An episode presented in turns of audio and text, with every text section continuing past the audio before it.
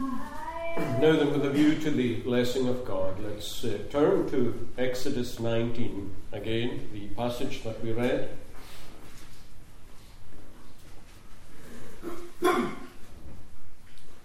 and uh, we read in verse 1 that in the third month, after the children of Israel had gone out of the land of Egypt, on the same day they came to the wilderness of Sinai. And at the end of verse 2, we read that Israel camped there before the mountain. Israel camped there before the mountain.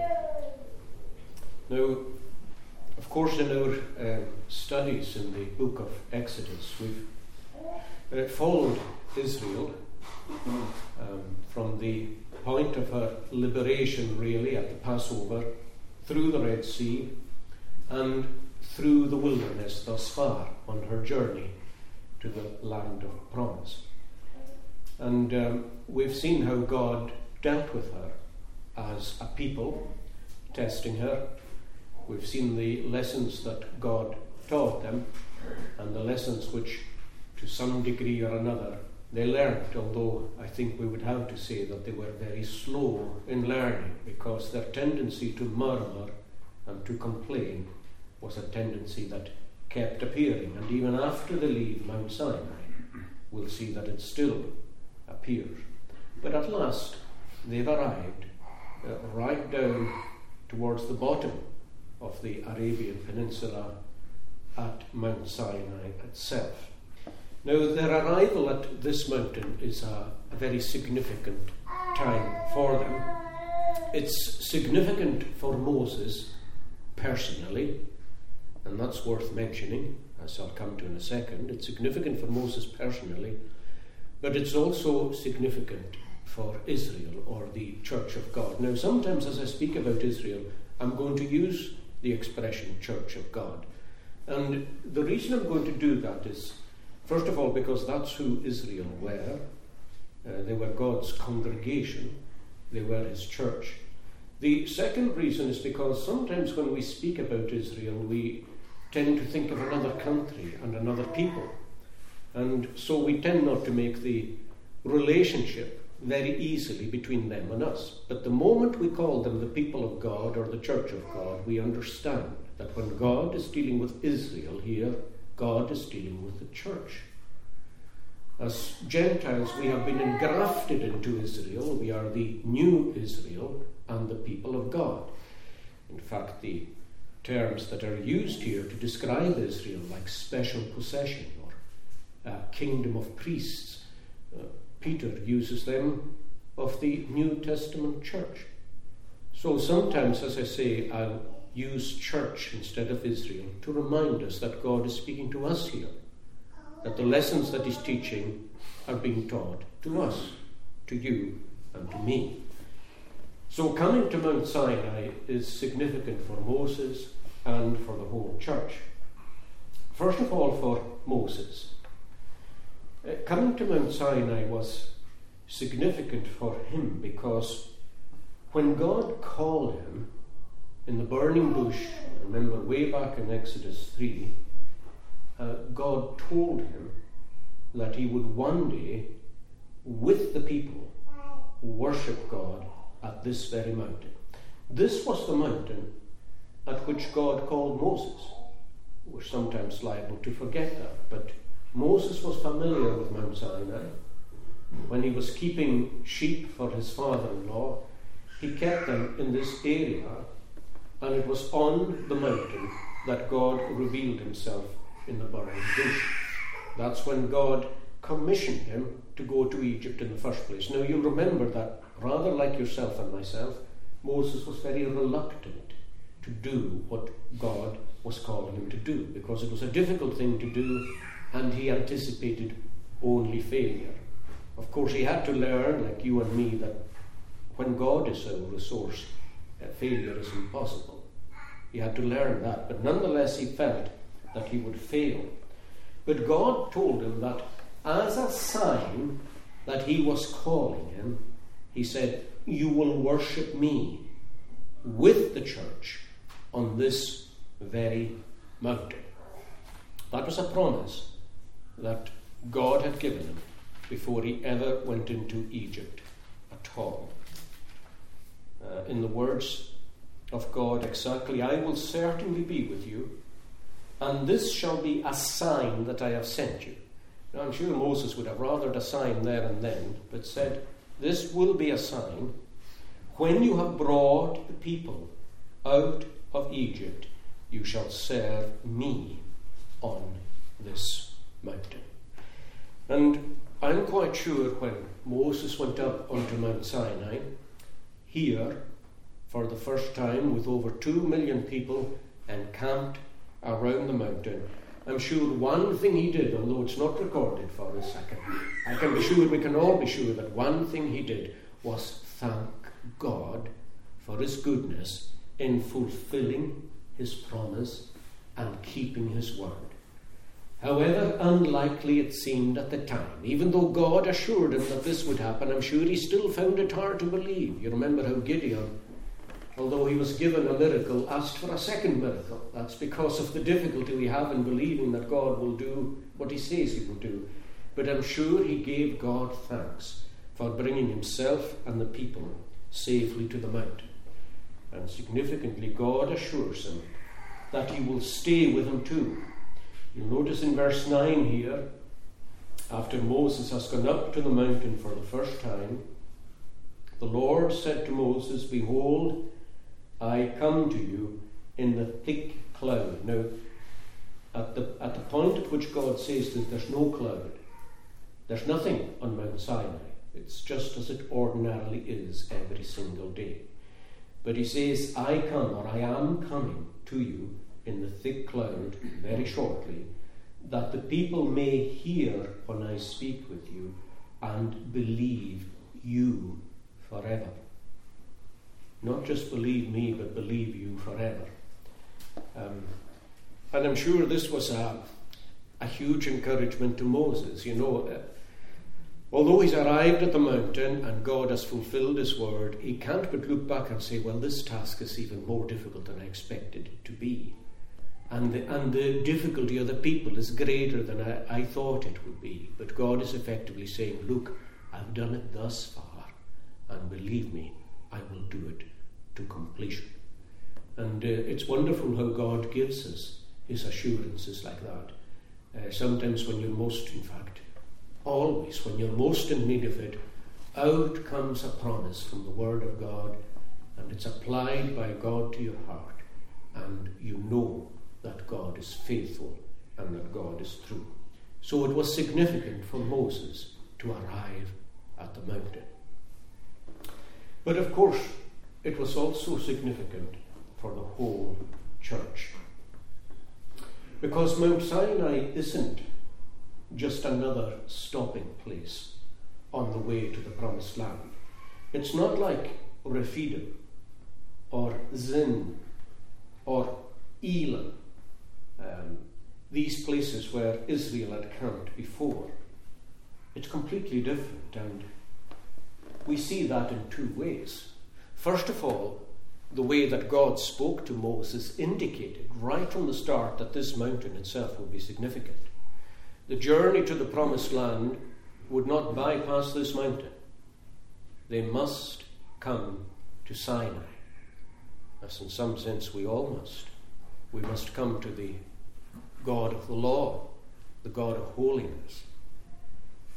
And again, you'll notice that the length of the stay is different. So far as they've moved from camp to camp, like I said, from Rephidim to Zin to Elim before that. All that has taken just two and a half months. We're in the third month here since they left Egypt.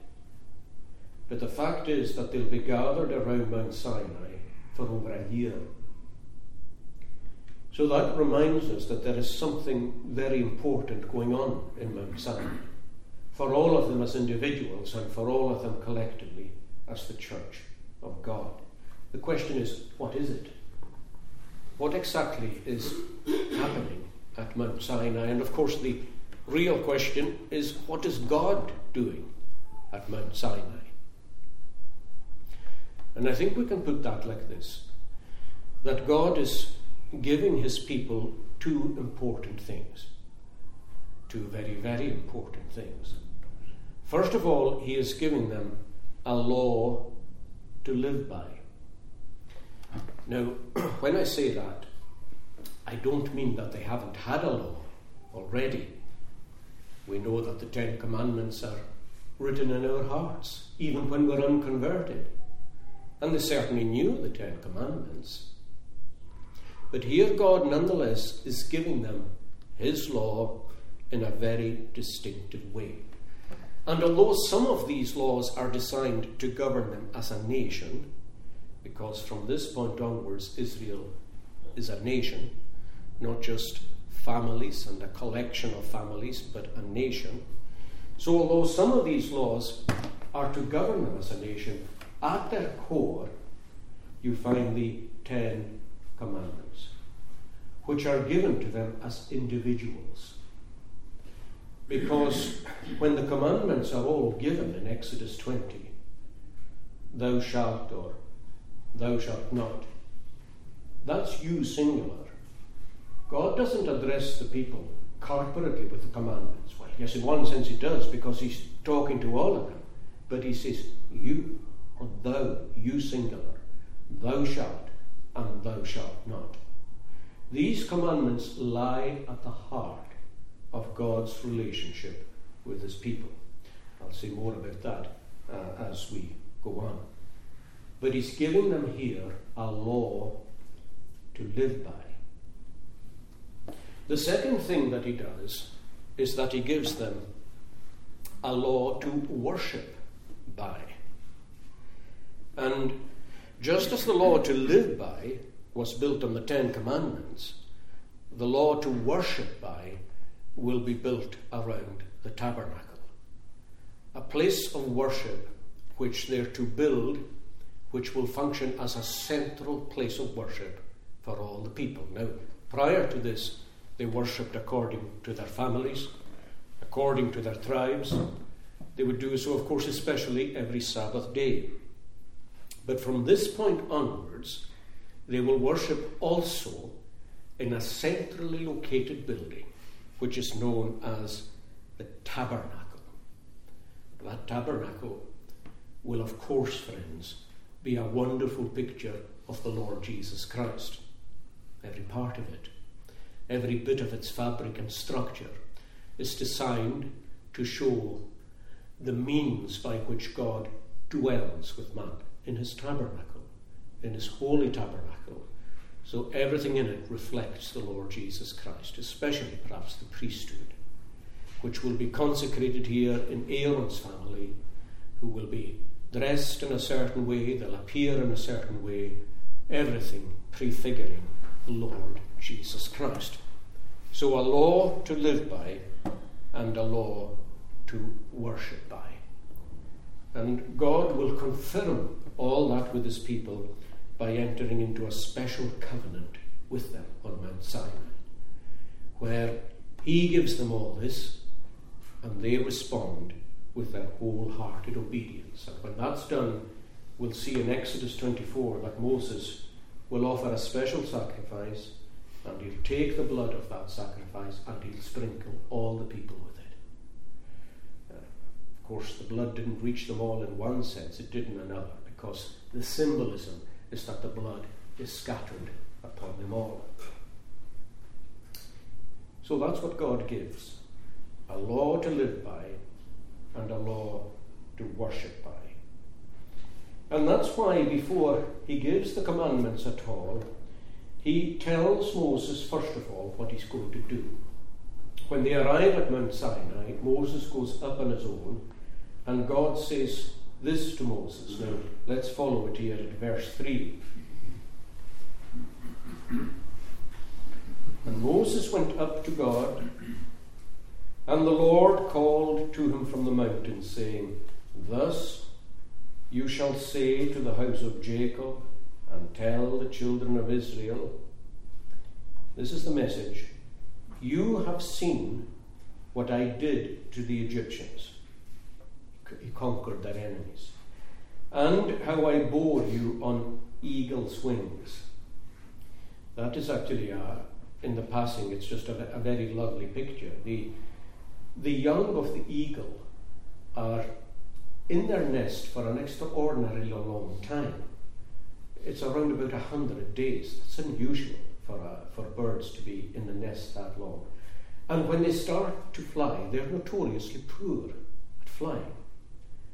Uh, but the eagle hovers over them, and whenever she sees them floundering, she, she swoops underneath them and carries them on her, on her wing.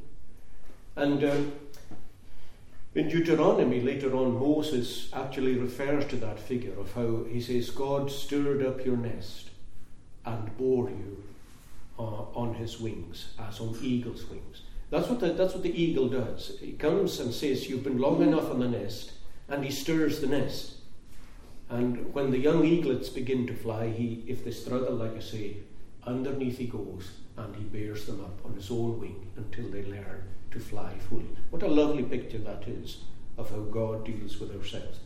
Anyway, he says, You have seen what I did to the Egyptians and how I bore you on eagle's wings through difficulties and failures, of course, failures, and brought you to myself. Now, therefore, if you will indeed obey my voice and keep my covenant, then you shall be a special treasure to me above all people. For all the earth is mine, but obviously you distinctively so. You shall be to me a kingdom of priests, and you shall be a holy nation. God says to Moses, These are the words which you shall speak to the children of Israel. In other words, before I give my law, before I give details about the place of worship and everything, he says, This is who you are, this is who you're to be. If you keep my commandments, you will be a special treasure to me above all people. That word special treasure keeps appearing in the Bible.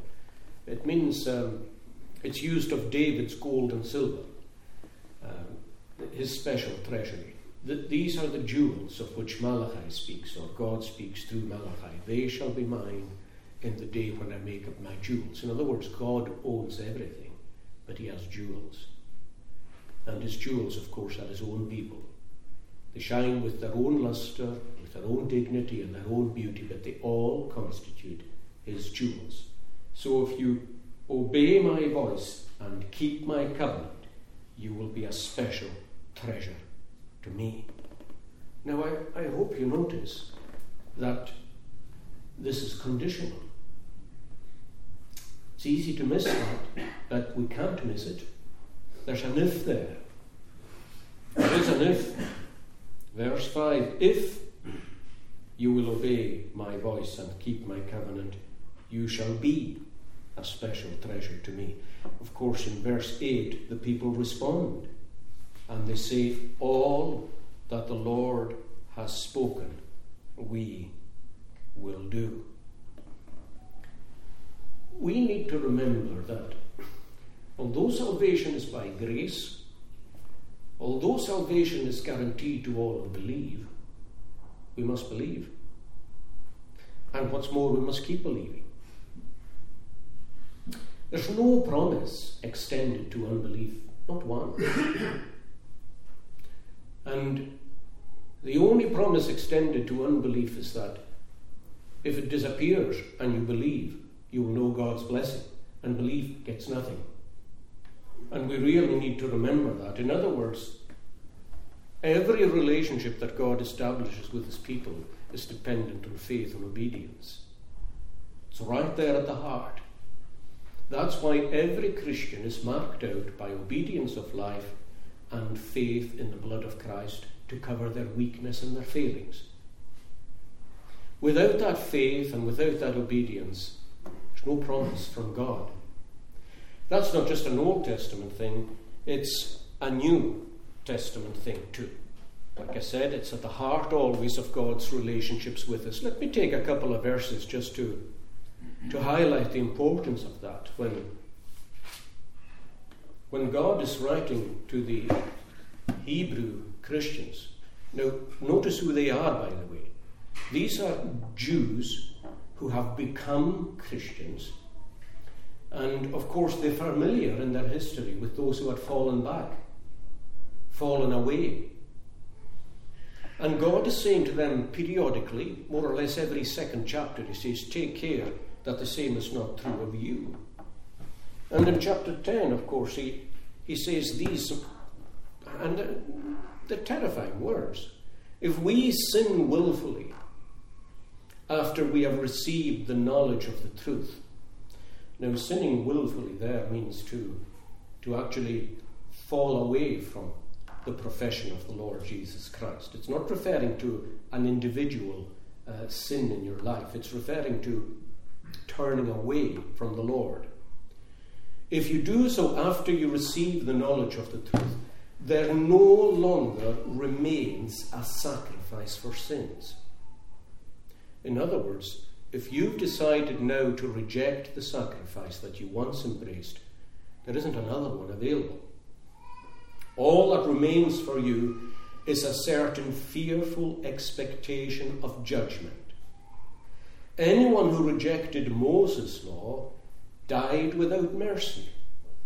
Of how much worse punishment do you suppose will he be thought worthy who has trampled the Son of God underfoot and counted the blood of the covenant by which he was sanctified a common thing? Notice he had come under the shelter of the blood, or at least he claimed to come under the shelter of the blood, but now suddenly he's trampling it underfoot and thereby insulted the Spirit of grace.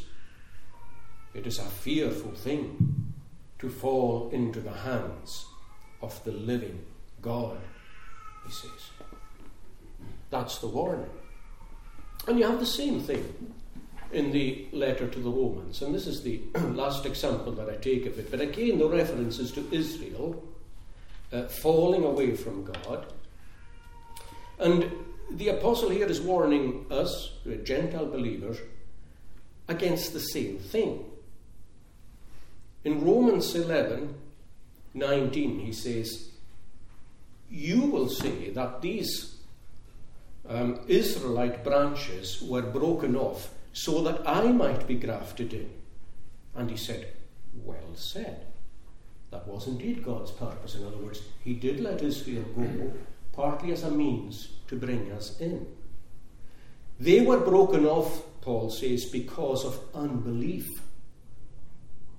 And you stand by faith. Now, all that sounds very good. And then he says, Don't be proud, but be afraid. For if God did not spare the natural branches, Israel, he may not spare you either.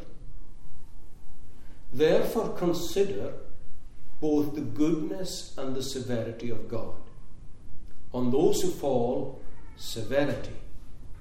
Towards you, goodness, if you continue in His goodness. Otherwise, you also will be cut off. Now, it couldn't be more stark and plain than that. Whatever comfort we derive from God's promises, and there's plenty comfort to be derived from them, is only true if you really believe them, and if you believe in Him who gave them, and if you demonstrate that by this kind of attitude of spirit that says, Whatever the Lord has spoken, that I will do. So remember, friends, that our standing before God is always related to our faith and obedience, loving His law and valuing His precious blood. you see, you mustn't, you mustn't confine Sinai to the giving of a law. There is also the provision of sacrifice, tabernacle, and priesthood. If you value one, you'll value the other. The people who really value worship through the Lord Jesus Christ are the people who hear the law. The people who recognize and see the holiness of God are the people who will run for the blood. They, they value both. Some people value the blood of Christ, but they don't value the law. That means that they don't value the blood of Christ. Some people value the law, but they don't value the blood of Christ. That means they don't really value the law either. Both. Both are important. Now then, as I said, the Lord is giving these two great gifts to Israel on the mountain. He's giving them a law to live by that's centered on the Ten Commandments and a law to worship by, which is centered on the tabernacle. Now, I said earlier that it's important to remember in some way that the church already had these. Ten Commandments weren't new, they all knew them, they were written in their hearts. A good part of the law of worship wasn't new either. They had been used ever since the days of Abel to sacrificing with blood. So the real question is why does God come in this way, revealing himself in this way to give the law and to give the way of worship? Well, let's confine ourselves to the law first. Paul asks in the letter to the Galatians why, he says, was the law given? There was a promise given to Abraham long ago. And you would think that God would continue until the time came for that promise to be fulfilled. But lo and behold, here at Sinai, there's an intervention. As Paul says to the Romans, the law comes in alongside at Sinai. Here, God does an additional thing. And to the Galatians, he says, Why did God do it? Why did God come in this way with the law? And Paul's answer is, Well, he did it because of sin. God comes to Mount Sinai to re promulgate the law because of sin. That only gives rise to another question In what way? What was it about sin that made this necessary? Well, first of all, we can say this that he gave them the law on Mount Sinai to highlight sin, its nature, and its evil. And he does that by revealing his own holiness. And it's only when we grasp that that we begin to really understand what sin is. When Paul said that, did he not? He says, I'd never have known sin apart from the law. But he said, one time this commandment came to me, Thou shalt not covet. And I knew that I was a sinner. now that's, that's an interesting thing that Paul says. We can't see that in his autobiography. He, he makes the statement in the letter to the Romans, but we don't see it in his autobiography. I think what it must mean is that although Paul was convinced he was um, working out his own salvation, he was convinced he was in a good standing with God, he had started to have these nails and these fears before meeting the Lord Jesus Christ. I wonder, in fact, if, if his zeal in persecuting the church was trying to compensate for the fact that he was beginning to think that there were problems in his own life. Or else, when did, when did the commandment come to him saying, Thou shalt not covet? You'll notice that thou shalt not covet is a very penetrating commandment. We'll see that when we come to it. It goes, goes right inside. Coveting. Am I coveting? We probably felt that recently when we were thinking about coveting in connection with Gehazi last Sabbath evening. I mean, which one of us didn't feel, is it I?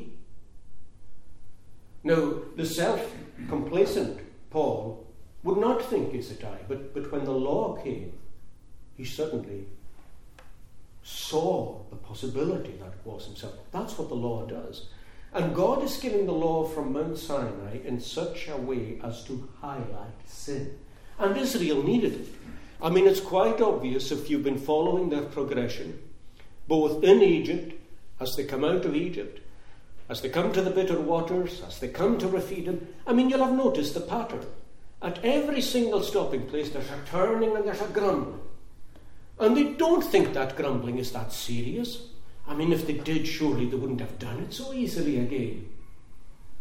But the Lord wants to come, to come into their lives in such a way as to tell them what sin is, what it is in His sight, how abhorrent it is, and how evil it is. He wants to tell them that. At the same time, because God is gracious and God is gracious, He simultaneously highlights the remedy for sin. that goes back to what I said a minute ago. Don't forget at Sinai that you don't just have a law showing sin, you have a wonderful system of sacrifice, priesthood, and tabernacle which shows the remedy for sin. So God is highlighting sin, highlighting His own holiness, highlighting our sin, and highlighting the remedy for it in a wonderful way before the Lord Jesus Christ Himself comes. So the law of life is highlighting God's holiness and our sin. The law of worship is highlighting God's mercy and forgiveness of sin. That's why, friends, the giving of the law in Mount Sinai is an act of grace on God's part. You should never think of the covenant God makes with his people in Mount Sinai as a covenant of works. It's not a covenant of works. It's, a, it's an insult to call it a covenant of works. It's a covenant of grace. He's deepening the understanding of the people, deepening their understanding of His holiness, their own sin, and the remedy for that sin. And I think once you understand that, you understand what Sinai is all about. Deepening their understanding of His holiness, their sin, and how to respond to that by pleading for forgiveness and walking according to His statutes. Now, um, God still again deals with us like that. He deepens our understanding of His holiness, our sin, and how to respond to that. You'll notice that some of Christ's best known teachings uh, remind us of that. Take the Great Commission, which we read um, in our first reading. We all know the Great Commission. Everybody knows the Great Commission. And yet, at some levels, I feel that hardly anybody knows the Great Commission. The Great Commission, all authority is given to me. These were Jesus' last words, effectively. Uh, all authority is given to me in heaven and on earth.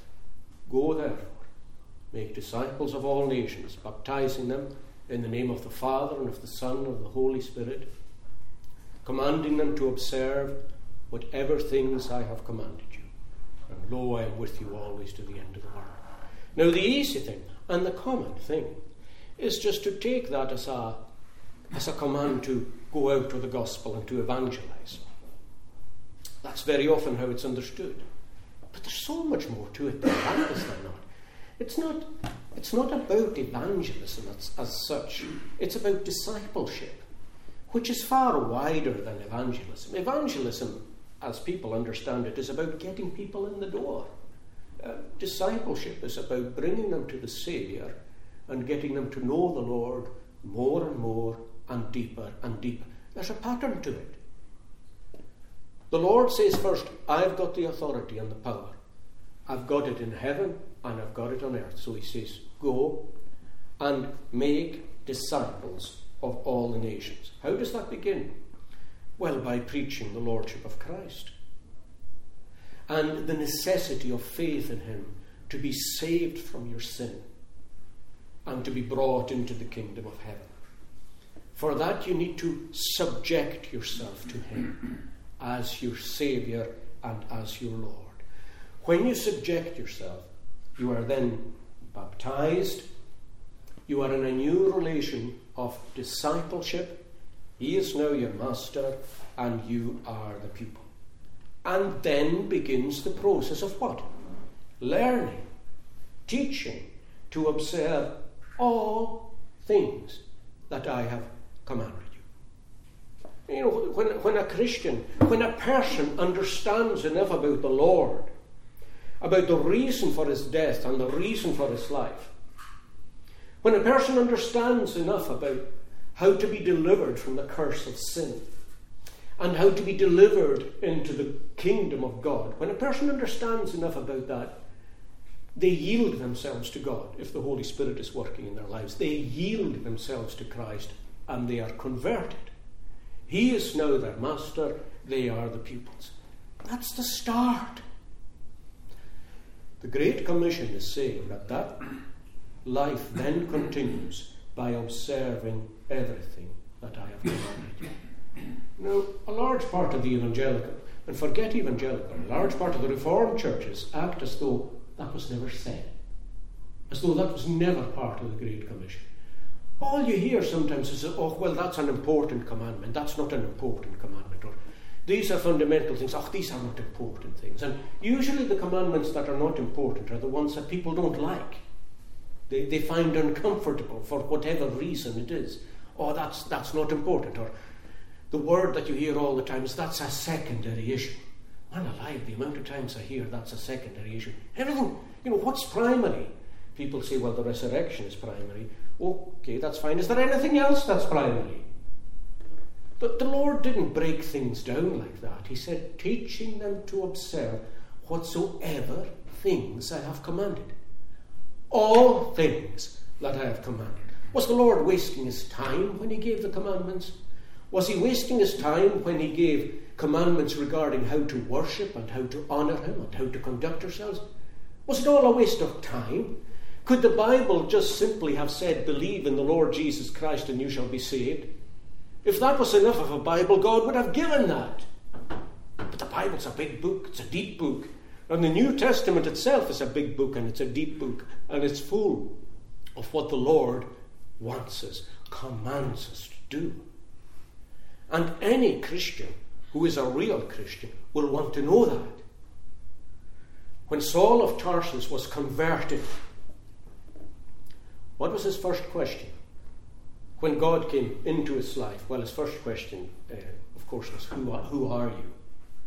Uh, the answer to that is, I am Jesus of Nazareth, whom you persecute. What was his second question? What will you have me to do? That's the Christian's question. Once you know your Lord, what do you want me to do? Because a servant wants to serve his master. A servant wants to serve his master. The child of God wants to know what to do, and he wants the grace to do it. You can take the Sermon on the Mount as well.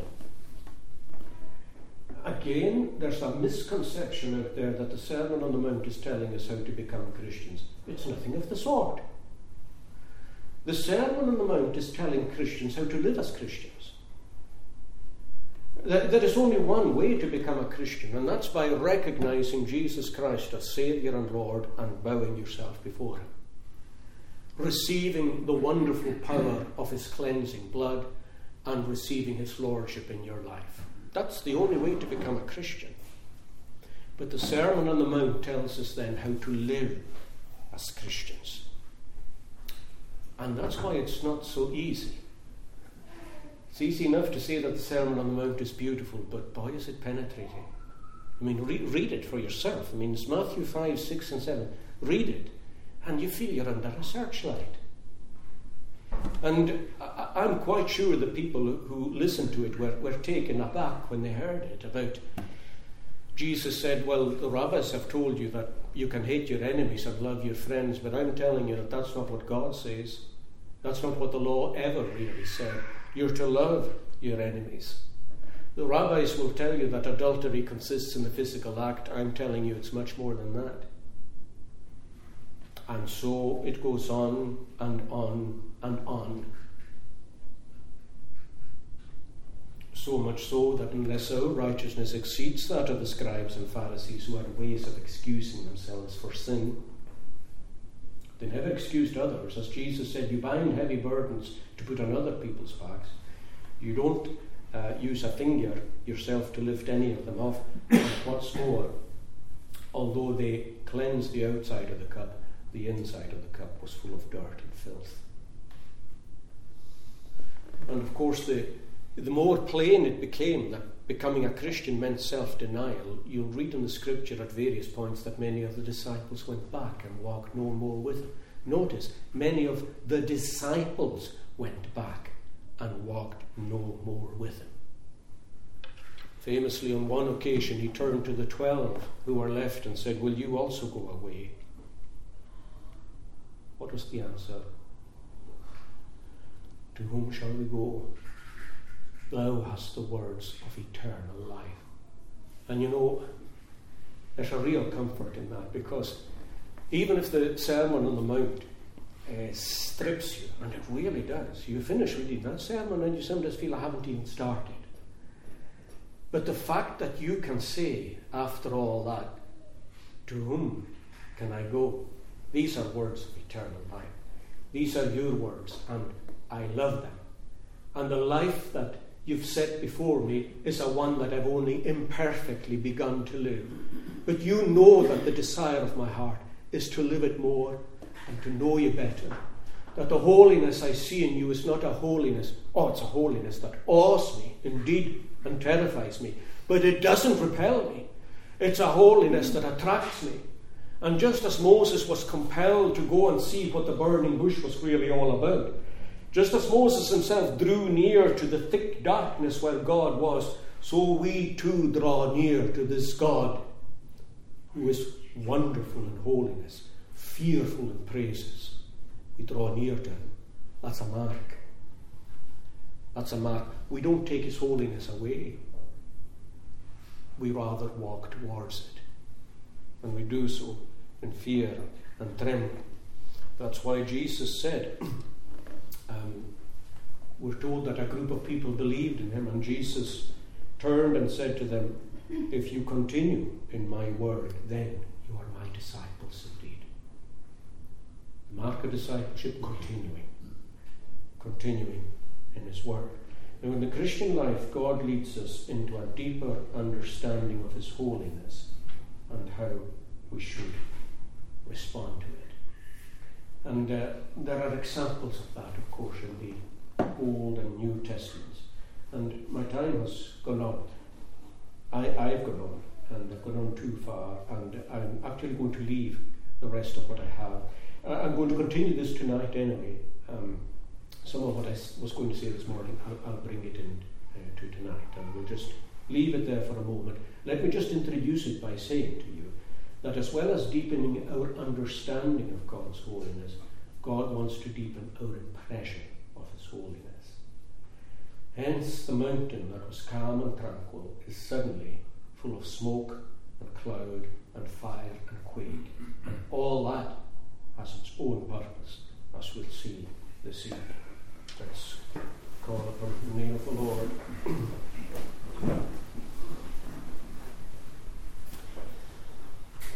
Lord, our gracious God, we pray to remember that we are called to be a people set apart. Uh, your peculiar people, a kingdom of priests, and uh, a special possession. And uh, we have been called out of the power of darkness and into your own marvelous light. And uh, we pray to live as those who value faith and obedience, as those who mourn over their lack of faith and their frequent disobedience.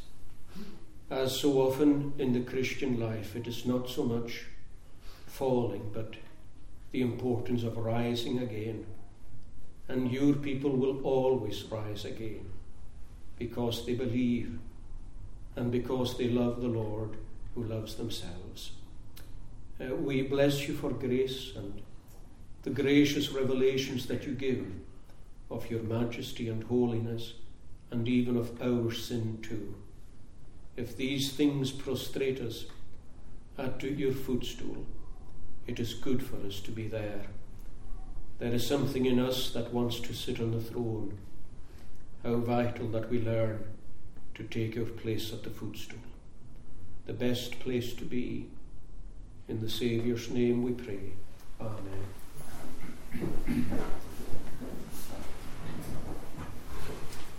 Let's uh, close our worship singing in uh, Psalm 97.